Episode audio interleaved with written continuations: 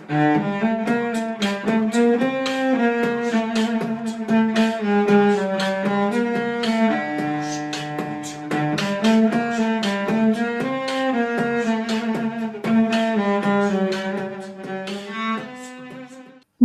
dia, boa tarde, boa noite para você que é torcedora, para você que é torcedor do Santos Futebol Clube, que até segunda ordem ou próximo jogo está muito feliz.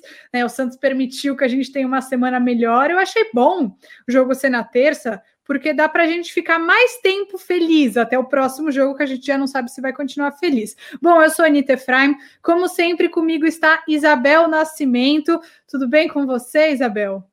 Tudo ah, ótimo. Tudo, tudo maravilhoso, né? Tudo incrível. Que manhã maravilhosa. Fui dormir duas da manhã porque eu tava muito animada. Ao mesmo tempo, tudo aconteceu. Eu tava vendo o jogo, tava estudando no MBA. A Anitta sabe como é essa vida de estudante e torcedora sofredora do Santos. Então, eu realmente estou muito feliz. E é isso. Aqui conosco, Rafael Prates, comentarista da ESPN, também da CBN. Acompanhou ontem, né? O jogo, teve esse, esse ilustre esse privilégio, né? privilégio de ganhar para ver o Santos jogar. Como foi ontem o jogo e muito obrigada por estar com a gente. Tudo bem, Bel? Tudo bem, Anitta? É, bom dia, boa tarde, boa noite a todos e a todas. É, foi uma vitória muito importante do Santos, né? Inegavelmente, uma vitória muito expressiva.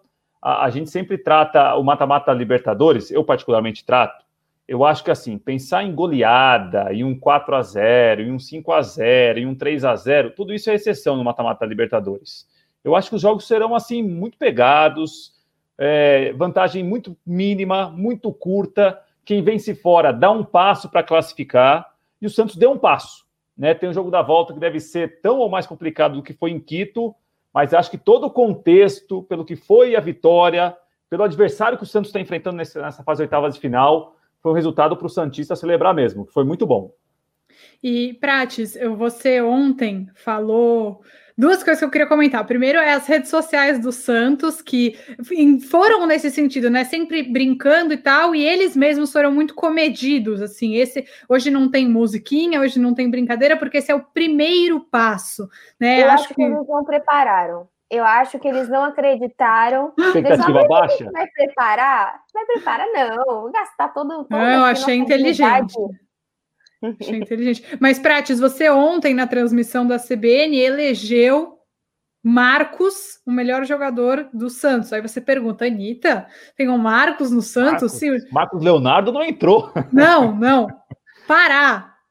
É. Pará se eleger o melhor jogador em campo. Por que, Prates? E aí já vou emendar uma outra pergunta, que é que muito se fala, né? Por exemplo, Alisson jogou ontem, depois a gente fala sobre isso, mas ah, tem que colocar jogador com experiência, não dá para ficar colocando molecada. Você acredita mesmo nisso? E você acha que o Pará foi gigante por ter toda essa experiência, porque ele tem 35 anos e correu na altitude de quase 3 mil metros como um moleque de 18. Isso é experiência? Por que Pará foi o melhor em campo? Eu gostei da regularidade do Pará, porque eh, o, o jogador de futebol, e aí eu acho que independentemente da idade, claro que a idade vai dando uma vivência para alguns momentos, para algumas situações, o Pará entendeu o jogo. Porque, vamos combinar uma coisa, não sei o que vocês acham. Eu não gostei do primeiro tempo do Santos. É, o Santos fez o gol muito cedo, uma jogada muito boa do Pará pela direita, e o Santos praticamente abdicou de jogar depois do gol. Aí você vai falar o seguinte: olha, era LDU, em Quito, naturalmente a LDU iria pressionar o Santos. Tudo bem que o Santos seria pressionado. Mas o Santos começou a errar alguns passes, sem os jogadores do Santos estar pressionados. Erros de passes, assim, erros de, de, de, de técnica mesmo. Então o Santos trocava dois, três passes, a impressão que eu tinha é que o Santos com a bola não sabia direito o que fazer no primeiro tempo né? Nem vou chegar na parte que o Santos ofereceu gol ao LDU. Ali é uma outra conversa. Agora, é, porque a LDU nem teve quase mérito de fazer gol. O Santos deu o gol, que é pior ainda. E, e o Pará é, foi um jogador que praticamente não errou defensivamente, participa do lance do primeiro gol. E quando o Santos joga um bom segundo tempo, como jogou em Quito, o Pará foi um jogador que sabia a hora de conduzir, sabia a hora de ganhar a falta, sabia a hora de soltar a bola. Então, assim, talvez ele não tenha sido o mais decisivo do jogo, mas acho que ele foi o mais regular. E eu escolhi o Pará o melhor em campo pela regularidade dele, por ter errado pouco, ter participado do gol do Santos o primeiro e ter tido uma atuação assim, praticamente sem erros, defensivamente principalmente. E sobre jogo de volta, né? Você acha que foi bom para o Santos começar esse jogo fora de casa, conseguir definir em casa.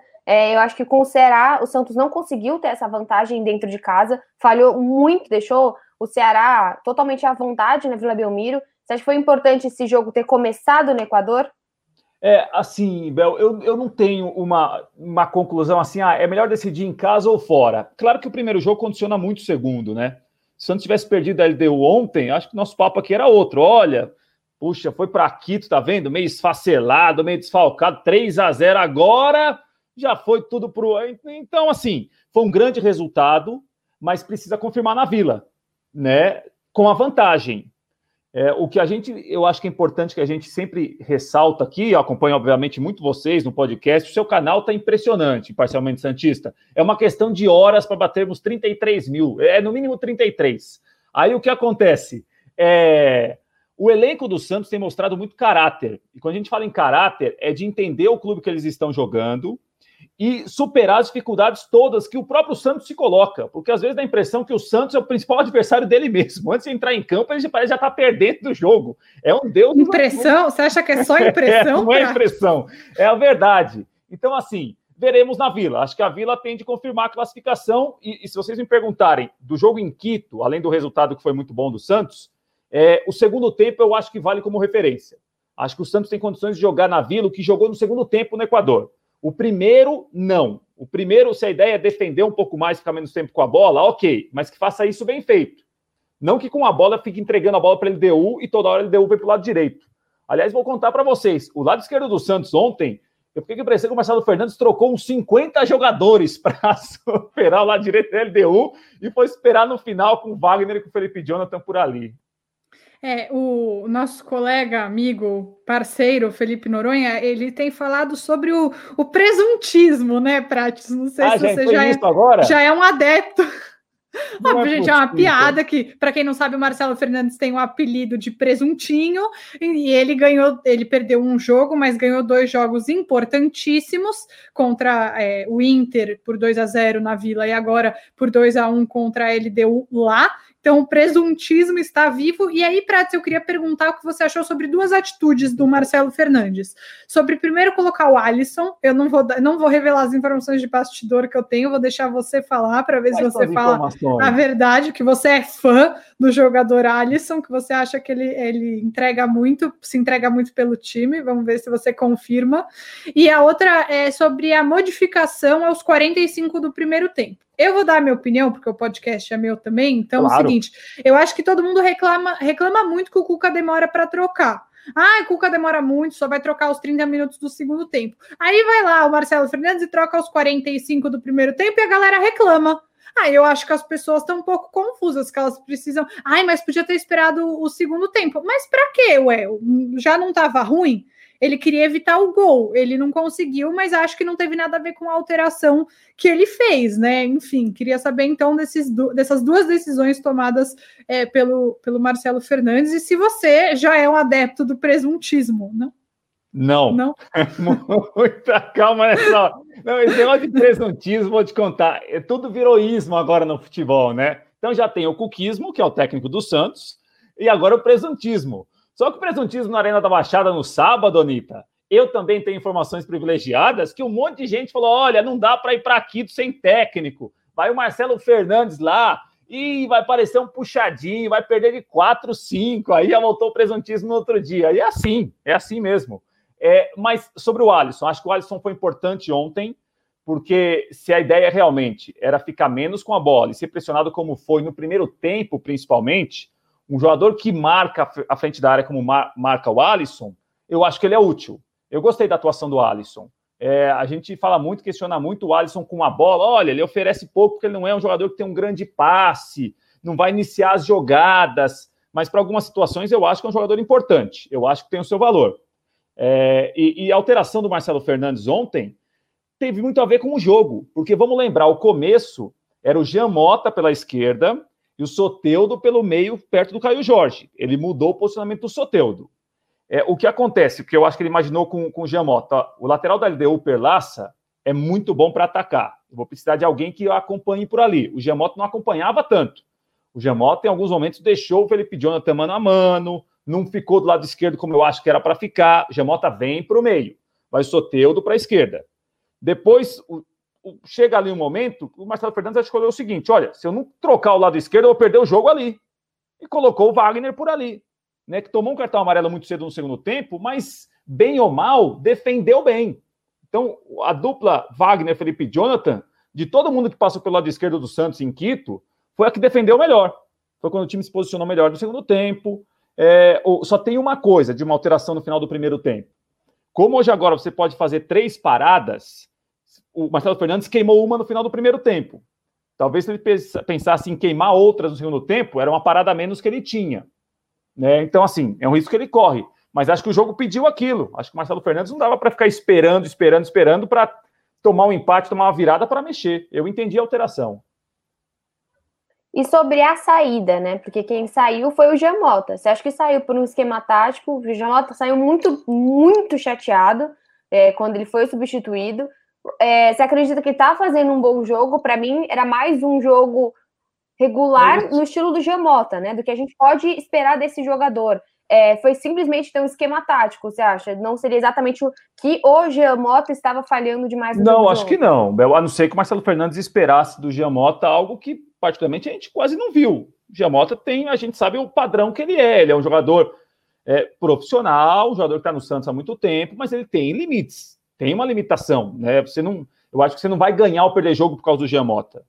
Né? Se ele entender taticamente o que tem de ser feito para marcar, para fazer a função, enfim, para ficar ali no, no, local que ele tem que ficar, ok. Mas ali o Jamota não estava bem no primeiro tempo. O time não foi bem no primeiro tempo. Né? A gente não pode se enganar pelo gol do Soteu do primeiro tempo do Santos. Não foi bom em Quito. Eu não gostei, né? É, acho que também a torcida pega bastante no pé do Giamota e acho que às vezes isso tem mais a ver com a expectativa das pessoas do que propriamente com os erros do jogador. Às vezes ele tá fazendo um jogo regular, fazendo tudo direitinho e os caras estão na, na rede social xingando ele. É. É, bom, a gente viu mais uma vez o Santos num episódio de muita imaturidade, levando aquele gol no fim do primeiro tempo. Sabe que assim, no fim das contas, óbvio que levar gol nunca é bom, mas eu achei que aquilo pelo menos jogou um balde de água fria time clima, né? E que às vezes é a males que vem para o bem, né? Vamos jogar um clichê aqui que acho que foi bastante o caso ontem. Você sentiu é, uma imaturidade da parte do time o jogo todo? Você acha que o time voltou mais maduro, mais consciente para o segundo tempo? E aí já vou colocar aqui uma uma discussão, uma discordância que eu tive com o Gabriel Dudziak, que esteve né, comentando o jogo com você também na CBN, que ele achou que o Santos é, ficou retardando muito o jogo com os jogadores se jogando no chão e tentando fazer cera. Só que a gente nunca vê o Santos fazendo isso, inclusive a torcida reclama, né? Por exemplo, no jogo contra o Bragantino, que levou o empate no último minuto, que devia ter feito cera, que devia é, ter atrasado mais a bola, segurado mais a bola, que poderia ter feito isso também no último lance do jogo de terça-feira, poderia ter chutado lá para fora, cobrado escanteio curto, e o Santos não é uma equipe que faz isso. E aí, quando é, o Dudes colocou isso no Twitter dele, eu respeitosamente discordei e falei que eu não achava que era o caso porque eu achava que eles estavam mesmo cansados, porque acho que tem um cenário, não é só 2.800 metros de altitude, sendo que Santos é no nível do mar. É também a questão de muitos jogadores se recuperando da Covid-19, que afeta né, todo o sistema respiratório, enfim. Queria saber se você achou isso também e o que, que você achou dessa mudança de postura e maturidade entre o primeiro e o segundo tempo do Santos. É, assim, primeiro, Anitta, Bel e que acompanha o podcast. É, o gol que o Santos sofreu, o Santos não pode sofrer. É inadmissível. Porque vamos, vamos contextualizar como que foi o lance. 46, porque é o seguinte, futebol a gente olha para o campo e fica olhando para o relógio. 46 e 40. Falta no campo de ataque, mata-mata fora de casa, 1 a 0 Santos contra a LDU. O Santos não precisa colocar os jogadores na área para fazer gol. Gente, ali, toca a bola curta, põe a bola na linha de fundo, o time está posicionado. Não, o Santos ofereceu o gol para a LDU. Tudo que o Santos ficou tomando de sufoco no primeiro tempo, o Santos facilitou para a LDU. Vai para o vestiário 1x0 é um cenário. Foi 1x1. Aumentou a preocupação. A gente imaginou o seguinte: olha, jogando o que jogou no primeiro tempo, vai ser um bombardeio no segundo tempo. E o John aí, vamos começar a acender vela para o John, vamos começar, quem tem fé, a orar, porque não vai ter como segurar isso aí. E aí, no segundo tempo, não sei se pelo gol que sofreu, os jogadores no campo certamente perceberam: opa, a gente sofreu um gol aqui que a gente ofereceu para ele deu jogando fora de casa, gol de contra-ataque que o John ainda defende um jogador mais baixo que o Pituca, sobe mais que o Pituca, o Marinho tá junto com o Pituca, o Santos toma um gol. Tá bom, não tem mais jeito, o gol já foi, agora não tem como lamentar. O segundo tempo, o time voltou diferente. O posicionamento mudou, o Santos com a bola me deu a impressão que sabia mais o que fazer. Soteudo começou a aproveitar aquele espaço que ele deu dava, que o Santos errou muito no primeiro tempo. Então, assim, acho que o gol que o Santos sofreu tem de ser. Todo mundo tem que parar para pensar por que sofreu aquele gol para não sofrer de novo. É, mas eu acho que condicionou o comportamento melhor do time no segundo tempo. Não precisava daquilo, mas condicionou. Eu acho, eu acho, Anitta. E sobre o tempo, é, o Felipe Jonathan teve uma contusão. Aliás, é bom saber se o Felipe Jonathan vai jogar na Vila. Se não puder jogar, é um desfalque muito pesado. É, mas o Felipe Jonathan foi uma contusão. Eu acho que em alguns momentos fiquei com a impressão, vendo o jogo, que alguns jogadores do Santos tentavam ganhar um pouco de tempo. Não sei se são todos, acho que muitos cansaram, certamente, e acho que alguns queriam ganhar um pouco de tempo em um jogo que, vamos combinar, estava bom para o Santos no segundo tempo. Né? Não precisava. Porque cada vez que cair um jogador, é um minuto e meio, dois minutos que o árbitro vai dar de acréscimo. Quando levantou ali nove minutos a mais, Abel mesmo, nosso, largou a, a, o curso, largou tudo, falou: nove minutos desse jogo não vai acabar nunca, eu vou embora na semana que vem e o jogo vai continuar. Então, assim, jogo que tá bom para você, não precisa você ficar tentando, tentando ganhar tempo ou, ou ficando no chão um minuto e meio, dois, porque o jogo não vai durar 48, vai durar 55. É pior. O Santos contra o Olímpia em Assunção foi mais ou menos isso naquele final. É que o Olímpia estava pressionando. Mas jogo assim, você quer acabar o quanto antes. Não que ele fique esticando muito. Mas eu concordo, é, Anitta. Acho que alguns jogadores sentiram. Felipe Jonathan saiu machucado. Acho que outros aproveitavam quando estavam no chão para ficar ganhando um tempinho a mais. Eu acho que isso dá para evitar. Eu acho que tem que entender. Se o jogo estiver bom, não precisa ficar tentando esticar, sendo maduro, hashtag catimbeiro. Acho que pode acabar o quanto antes. Não precisa durar até 55, não. Copeiro? É, copeiro. copeiro. Se ganha é uma maravilha. Resultado condiciona tudo.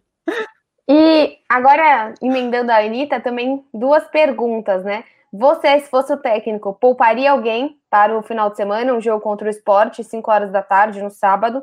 E segunda pergunta, a gente vai ter a volta aí de João Paulo, principalmente João Paulo, Matson e Sandri, que acho que são os jogadores que estavam é, jogando, sendo mais vezes titulares, né? Você alteraria esse time para é, para o jogo de volta? Então... Não, se você me falar que você manteria o Alisson para jogar contra o esporte em casa, infelizmente eu vou ter que me retirar. Não, fica aí, Anitta. Fique, por favor. Pelo amor de Deus. Sem você não tem nem podcast. É o seguinte: para sábado, eu só tiraria quem tem risco grande de contusão.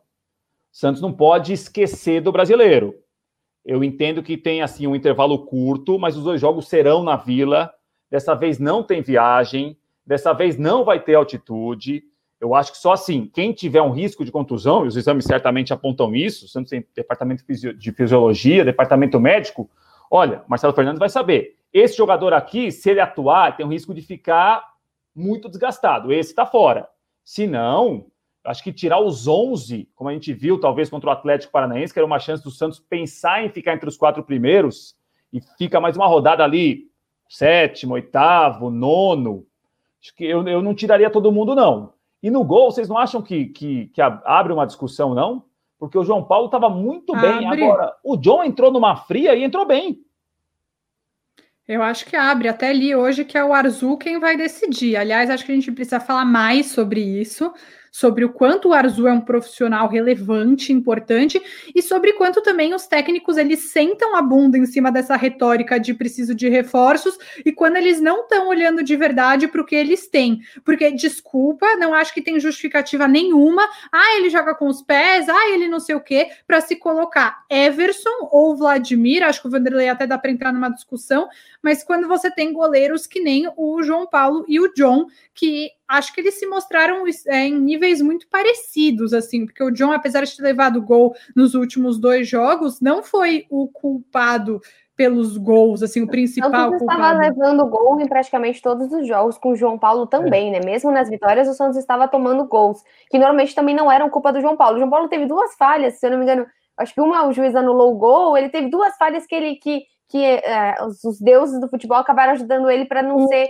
o cara do jogo, né? É, o gol do Corinthians foi uma, fala, uma falha dele, foi. que ele não disputou ali a bola, mas é a única falha que a gente consegue ver do João Paulo e acho que é, eu acho que abre uma, uma grande discussão, porque eu acho que o, o, jogador de futebol ele precisa, além da habilidade, né, ele precisa ter um bom psicológico, isso é essencial, e você não deixar a oscilação, o medo te pegar, porque você acha que é qualquer um que tem, porque goleiro de 24 anos é um goleiro jovem, né? A gente sabe que não é todo goleiro que consegue consegue a titularidade com essa idade.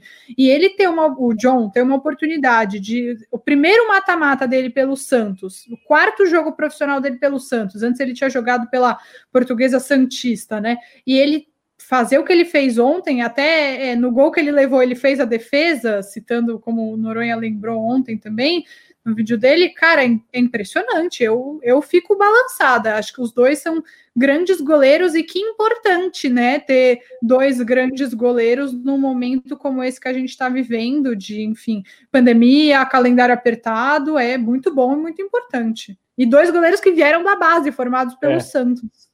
Isso também que, que, é interessante. Além do trabalho do Azul, né, que, que é muito bom, a gente viu aí, é, porque os dois entraram, não é que os dois entraram com o time voando muito bem aquela história. Não, vocês vão ganhar. Não, eles já entraram. Um já entrou em Campeonato Brasileiro com o time na zona de rebaixamento, o outro entrou com o time todo desfigurado contra o líder na, na Vila Belmiro, Libertadores, e realmente foram muito bem. Né? É que o João Paulo não saiu é, por deficiência técnica.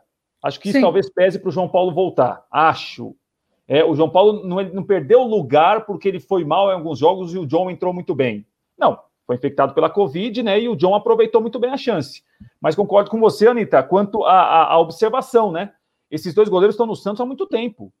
Né? E o Santos contratou goleiro, gastou dinheiro com goleiro, treinadores que passaram por lá falavam em contratar goleiro, e os dois estavam lá. Né? E aí, assim, como quando todo mundo não pôde jogar, aí os dois apareceram.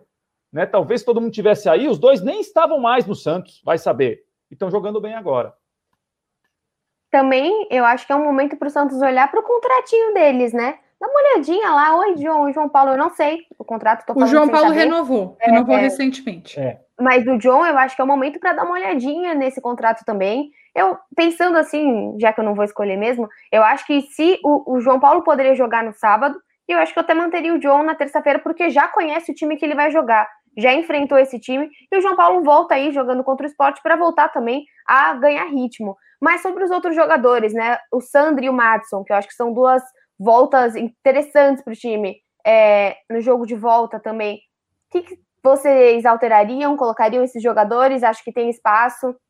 Eu vou começar falando, tá? Eu acho que no jogo do esporte eu colocaria os dois.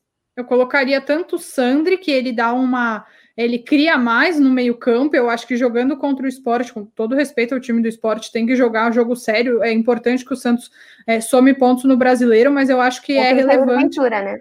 Contra, é, lei do ex, né? A gente, lei professor Jair, professor Jair não está mais em grande fase como esteve no início, né? O Santos, quando pegou o esporte, ainda não era ele mas eu acho que é, um meio de campo mais propositivo é relevante. E o Pará, a gente já falou, né? Um jogador de 35 anos, acho que ele precisa.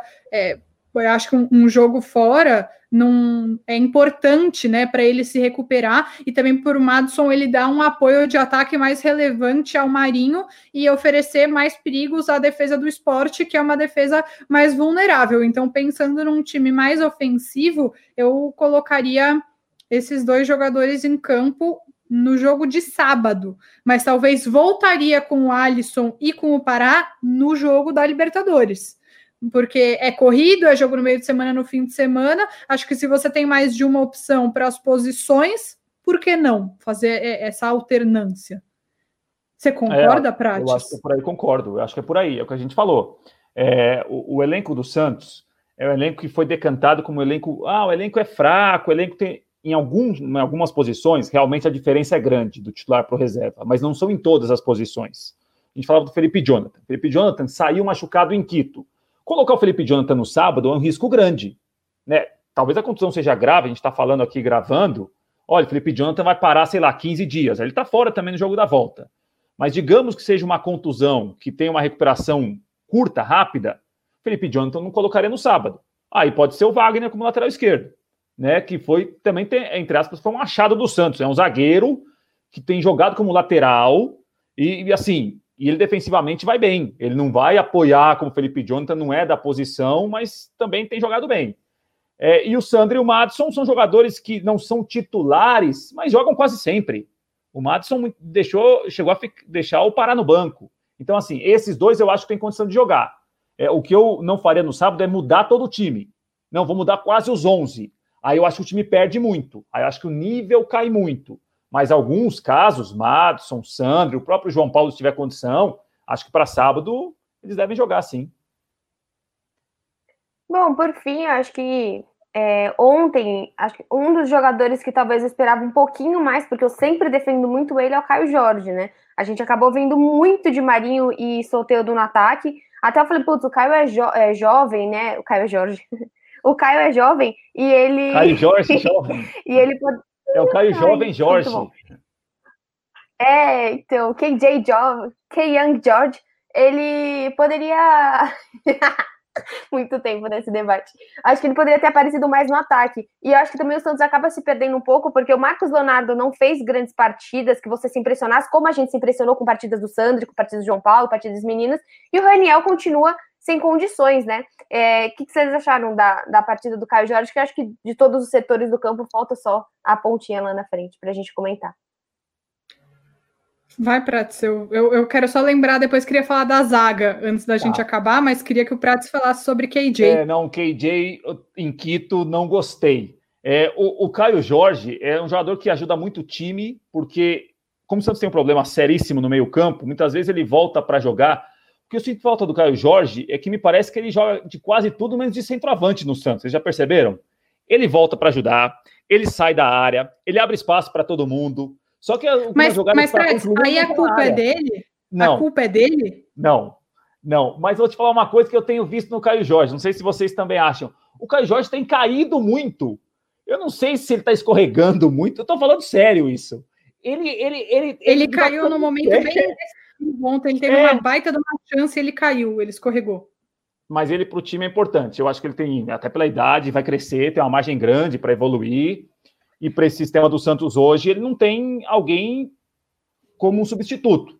Acho que ele tem muito para crescer. Não, não, gostei dele em Quito, não, mas acho que ele, que ele vai ajudar muito o time ainda é jovem e vai oscilar. Eu acho que a gente só não Sim. pode querer queimar tanto ele por causa disso. E aí, eu queria falar da zaga. A gente acabou não passando por isso, mas é, eu acho que a gente precisa exaltar Luiz Felipe, que fez uma grande partida ontem. Ele é discreto, né? O Santos, quando levou aquele gol, a culpa foi mais do Pituca, que eu achei que não fez um bom jogo, né? Também não é a posição dele, mas enfim. É, ele errou naquele lance duas vezes, né? Errou no meio de campo e errou ali na frente do gol quando ele não disputou a bola, mas a zaga do Santos foi bastante segura. O Veríssimo não teve uma noite de gala, como tem às vezes, mas acho que na, nessas circunstâncias tinha que fazer o arroz com feijão. Eu falei lá no começo do podcast sobre a questão do psicológico, né? Sobre como o psicológico é importante e o Luiz Felipe muitas vezes ele passava para a torcida uma impressão de ser a Bel tá rindo e eu não sei do que. É, então eu também fiquei curioso. Desde o momento que a gente falou que o Caio Jorge só caiu, eu olhei para a Bel, ela só tá rindo lá, com o microfone fechado. Alguém contou uma é... piada no WhatsApp? Quem tá só ouvindo não, não tá entendendo. vendo? Falaram alguma coisa Não, é porque quando, quando, a Anitta falou, ah, porque o, o, o, Caio, eu não consegui parar de pensar em Caio Young, George, KJ, ah, daí eu... Isso daí vai viralizar. É, só na minha cabeça isso mesmo, por isso que eu não, não passei por tanta graça. Na minha cabeça tem.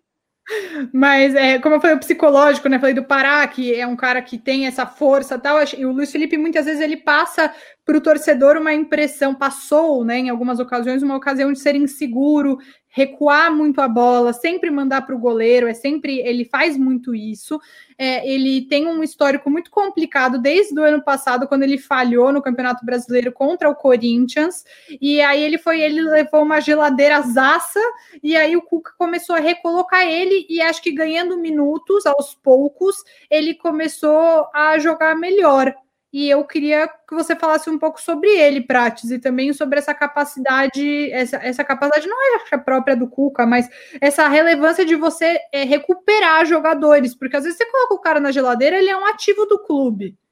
É, eu só acho isso justo. Não, eu só acho isso justo, porque você precisa de ter, por exemplo, ontem, você falou duas vezes que o Pituca falhou. Eu nem lembrei disso para falar no meu vídeo. Porque o Pituca tem tanta uma regularidade no Santos que você tem tantas coisas positivas para falar do jogador que é óbvio que uma hora ele vai falhar. E eu acho que o Luiz Felipe faltou um pouco disso, essa sensibilidade dele dentro do Santos, de você dar mais jogos para ele mesmo. É, e aí eu li uma coisa no Twitter, desculpa, Pratson, antes de você falar, que eu gostei muito e queria é, reforçar aqui, desculpa, a gente não sei agora quem foi, é, mas óbvio, um torcedor do Santos falando, vocês viram como a gente é, ficou seguro com a entrada do Palha, do Wagner, do Wagner Leonardo, como a gente se sentiu tranquilo, porque ele foi ganhando minutos ao longo do tempo. Então você. Ele também foi muito assim, né, Ni? Sim, você fazer uma introdução correta. Também, diferente, totalmente, absolutamente diferente do que acontece com o Lucas Lourenço. Que ele só, tá colocado no fogo. 15 minutos, vai, faz o gol. Ou 15 minutos, dá uma jogadinha aí, porque esse cara tá cansado, você dá uma jogada. Então, eu acho que isso deixa o Lucas Lourenço também um cara muito mais nervoso na hora que ele entra, porque ele já entra querendo fazer, ele entra querendo mostrar que ele é melhor que o Giamota, seja quem for ali na posição. E agora e o, essa... o, convidado pode falar, eu acho. É, mas a importância de dar essa minutagem e de você passar segurança. Aí pode ser um moleque da base ou um jogador que estava na geladeira colocado por outro treinador ainda, né? É, não, eu gostei do Luiz Felipe em Quito. É, o, o Luiz Felipe teve algumas atuações, a gente tem que levar em consideração que é um jogador que tem dificuldade para ter uma sequência. Né? E, e aquela história, ninguém se machuca porque quer, obviamente. Mas é, o Luiz Felipe, nessa história de entra em um jogo, aí fica fora em seis, volta no outro, entra um pouco no outro. Claro que isso aí também tira a confiança de qualquer um. E ele foi bem em Quito. A defesa do Santos, os dois zagueiros do Santos não foram assim espetaculares, mas praticamente não erraram. E, e eles estavam marcando um jogador que tem feito um gol atrás do, do outro, que é o Martinez Borja, que usa muito bem o corpo, mas teve que sair muitas vezes da área, porque a bola para ele lá entre os zagueiros do Santos estava ruim para chegar. Então, assim, o Veríssimo, bem de novo. Luiz Felipe foi bem eu acho que, que você pode tentar recuperar alguns jogadores. Isso vale para os jovens também. Né? o Santos está colocando muitos jogadores jovens. Além de ser uma cultura do clube, é um momento absolutamente especial. Porque dificilmente algum treinador no Brasil ainda fala o seguinte: não, eu tenho aqui quantos? 12 jovens? Não precisa contratar ninguém, vou trabalhar com os 12. Todo mundo quer jogador pronto. Você precisa falar uma ou duas vezes, o cidadão já sabe o que tem que fazer, sua paciência é menor, ele também sabe que é menor, já tem 30 anos. Um de 18, de 19, você vai ter que trabalhar, você vai aperfeiçoar. Ele vai fazer um jogo muito bom. Aí ele vai para rede social, ele vai achar que ele é o Pelé, você tem que falar que ele não é o Pelé. Tem tudo isso, entendeu? Então, assim. Gente, nos destaques do Instagram do John tem o DVD dele. Ah lá. tão fofo. tem os melhores lá. Que bonitinho. Mas é isso. A situação do Santos é para recuperar jogador. É, é, que tem jogador, né, Anitta e Bel, que a gente já conhece. O Giamota, pelo tempo que está no Santos, o Giamota a gente já sabe mais ou menos a, o limite que ele tem. Aí é um jogador que pode ter uma fase boa, mas a gente sabe que tem limite. Tipo Arthur Gomes, né? Eu acho que é um jogador que, que não tem muito mais para onde evoluir Isso. do que já mostrou no Santos. É, então, mas aí é uma questão de, de saber com quem está trabalhando. Concordo com vocês. Eu acho que em alguns casos os jogadores não são ruins, não são maus jogadores, mas precisam de sequência. Eles vão errar como todo mundo vai errar. E o Luiz Felipe pode fazer um jogo bom como fez uma Libertadores, que não é pouca coisa, é muita coisa, né? Tô no mudo, desculpa. É, não, mas é isso, então, Prato. Vamos só, então, para fechar. O que o Santos precisa fazer no próximo jogo da Libertadores? Acho que é, esse é o mais importante agora. É, lembrando que pode perder de até. Não, não quero que isso aconteça, mas pode perder de até um gol de diferença um gol, 1 a 0 pode perder de 1 a 0 Agora vem, vem, a parte cavaleiro do apocalipse da, da, da minha, da minha participação aqui. Deixa, deixa eu dar a informação. O Santos tá. pode empatar qualquer resultado, ganhar qualquer resultado e perder de 1 a 0 que se classifica. 2 a 1 é pênaltis. Quem quer pênaltis? Ninguém. Ninguém quer pênaltis. Então o Santos Faça favor, agora vai lá, Cavaleiro do Apocalipse, como sempre. Gente, eu vou contar um bastidor sobre Rafael Prats. Ele é o maior, maior censor de comemoração antecipada da história. Você não pode comemorar nada antes que ele vai falar, calma, não é assim. Vai com calma. Bel, eu tô mentindo? É que eu concordo, eu concordo com uma posição de calma, porque eu fui instruída aqui em casa com a frase: o jogo só acaba quando termina. Não, mas o Prats é o maior pai... sensor de comemoração. Cara... Nossa, que ótima campanha do Santos. Ele fala, não é assim. Vocês é. têm que calma nessa sua colocação. O Joe é mais ou menos. Aquela história é campeão. É campeão mais, sempre tem um mais, né? Bom, vai Agora... lá, o Cavaleiro do Apocalipse. Não, eu, tô, eu queria, e aí, quem está acompanhando, quem vai acompanhar o vídeo vai ficar prestando atenção na fisionomia das duas cidadãs aí de cima. Isabel Nascimento e Anitta Efraim. Vila Belmiro, terça-feira, jogo da volta, Santos e LDU. 39 do segundo tempo, LDU faz 1 a 0. O jogo vai até 52. É o seguinte, 1 a 0 LDU da Santos, mas 2 a 0 LDU da LDU, né? E aí aquela história. É tipo o jogo do São Paulo, né? Exato. Que acho que tava isso. 3 a 3 aí ficou 4 a 3 e daí lascou tudo, meu Deus. Aí sai para tentar empatar o jogo, com risco de tomar o segundo. Fica todo mundo atrás rebatendo bola e acendendo vela e olhando para o relógio para o tempo acabar. Aí o juiz dá 9. Aí o juiz dá 9, morre todo mundo. Mas acontece. Ah, ontem, as pessoas, ontem as pessoas me perguntaram se eu estava viva. Imagina se isso acontece sabendo que o Santão. É bom você ter essa informação aqui. Você está viva? Tô. Tá. Então, aí o que acontece? Acho que o jogo na Vila, é, o Santos tem que entender que tem uma vantagem, mas acho que assim, não dá para pensar na vantagem o tempo todo. Por isso que eu falo, acho que o Santos tem que olhar o que fez no segundo tempo em Quito, dá para repetir aquilo até um pouco melhor, de ficar um pouco mais com a bola. O time tem qualidade, tem jogador para trocar mais passe. É, e, e, aí entender que a LDU é uma equipe que, mesmo fora de Quito, vai sair para atacar o Santos. Né? Como que o Santos vai corrigir o lado esquerdo que sofreu em parte do jogo? Tem tudo isso. É, mas eu acho que assim, a classificação é bem possível, mas deve ser um jogo difícil na Vila, porque a LDU tem qualidade, tem dramaticidade envolvida e não é para rir, Anitta, tô falando sério. Eu acho que também a questão da Vila vem com peso, né? O Santos esse Sim. ano não tá fazendo bons jogos na Vila Belmiro, faz até jogos melhores fora de casa do que em casa. E você tá falando nesse episódio, e eu acabei lembrando do Jobson, não sei porquê. Você falou, ah, na saída de bola, se sair com a bola, levar um erro. Eu acho que até que o Jobson é um jogador que acabou se perdendo um pouquinho nessas modificações, a entrada do balieiro e tal. Mas esse podcast já tá ficando 40 minutos, eu acho que a gente pode fazer um programa só sobre o Jobson. 40 minutos sobre o Jobson uma próxima vez. E tem muita coisa ainda para falar. E eu espero que da próxima vez que a gente se fale, a gente esteja classificado, esperando o Guarani para jogar contra o Santos, que acho que é isso que a gente mais quer. Mas calma, calma, que calma. senão o prato fica bravo com você, que você não pode comemorar adiantado. Eu não. Torcedor, ninguém quer ficar igual o torcedor de São Paulo, que achou que com 4 a 2 estava classificado, levou o gol, né, Prates? Vamos se prevenir desse tipo de situação. Mas acho que o torcedor do Santos é comedido nesse sentido, sabe que toda desgraça é pouco para esse time, então ninguém está comemorando antes da hora, nem mesmo as redes sociais do Santos. Rafael Prates, muito obrigada a você que esteve com a gente mais uma vez, você é sempre bem-vindo Nove Negras da Vila e sei também que no Imparcialmente Santista. Você estará, Rafael Prates, na, na transmissão do próximo jogo ou ainda não sabe? Ainda não sei. Saberei no final de semana. Quero agradecer o convite de vocês. Acompanho sempre o podcast Alvinegras da Vila e quero repetir reforçar o seguinte. Atenção, você que é, é, acompanha o Parcialmente Santista. Faltam aí, sei lá, 80 pessoas para 30 mil. Fale com seu amiguinho, com sua amiguinha, para também se inscrever no canal. É ou não é, Bel? Isso, é claro. A Pronto. gente acabou de bater 10 mil no Instagram. E quem for o, o 30 do 30 mil, que eu não sei falar, vai ganhar uma. O que, que ele vai ganhar? não sei o que ele vai ganhar. Curtida. Um, exatamente. Tudo, tudo, tudo no mundo de Rafael Pratos. Até Pratos pode fazer uma declaração para quem for o 30 mil do meu canal. A Anitta faz também. E muito obrigada, gente. Não esquece de verdade se inscrever aqui no canal, acompanhar a gente aqui no Spotify, ou seja, onde você estiver ouvindo, acompanhar nossas redes sociais de Anitta.